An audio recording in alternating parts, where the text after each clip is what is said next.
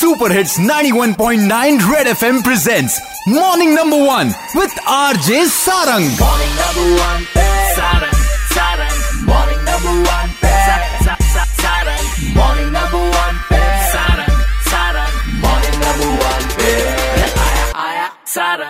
एक बार फिर हो जाए दुनिया की लार्जेस्ट डेमोक्रेटिक कंट्री है इंडिया डेमोक्रेसी के साथ कुछ फंडामेंटल राइट्स भी मिलते हैं, जैसे फ्रीडम ऑफ़ एक्सप्रेशन कुछ ऐसा ही देखने को मिला जम्मू में। अमित कुमार, जो रजिस्ट्रार हैं गवर्नमेंट मेडिकल कॉलेज में, उन्होंने कुछ एक्सप्रेस किया फेसबुक पर और उन्हें अपनी जॉब से हाथ धोना पड़ा। तो इनको जो रेस्टिगेट करने का स्टेप उठाया गया, क्या वो सही था या गलत था? क्या कहना है जम्मू वालों का? अपने एम्प्लॉइज में डर पैदा करने के लिए ये एक बहुत बड़ी साजिश रची गई है। देश विरोधी नारे लगाते हैं, उनके लिए तो सरकारें कुछ नहीं कर पाती और एक जो अपना ड्यूटी कर रहा था, अपनी सब कुछ कर रहा था, ठीक है, एक उसने लिख दिया, उसके ऊपर पोस्ट के ऊपर तो क्या हो गया? कोई रेस्टिगेट करने वाली कोई बात नहीं थी इसमें।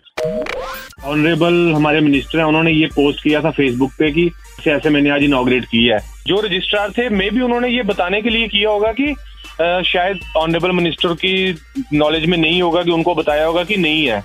उसको सिर्फ़ एक चीज़ बताने के लिए रेस्टिगेट करते हैं ये। चलो इसी बीच एक अच्छी बात तो हुई है।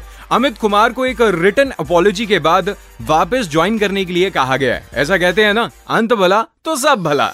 Red F M morning number one R J Sarang के साथ। मंडे टू सैटरडे सुबह सात से ग्यारह। सुपर हिट्स 91.9 रेड एफएम बच जाते रहो।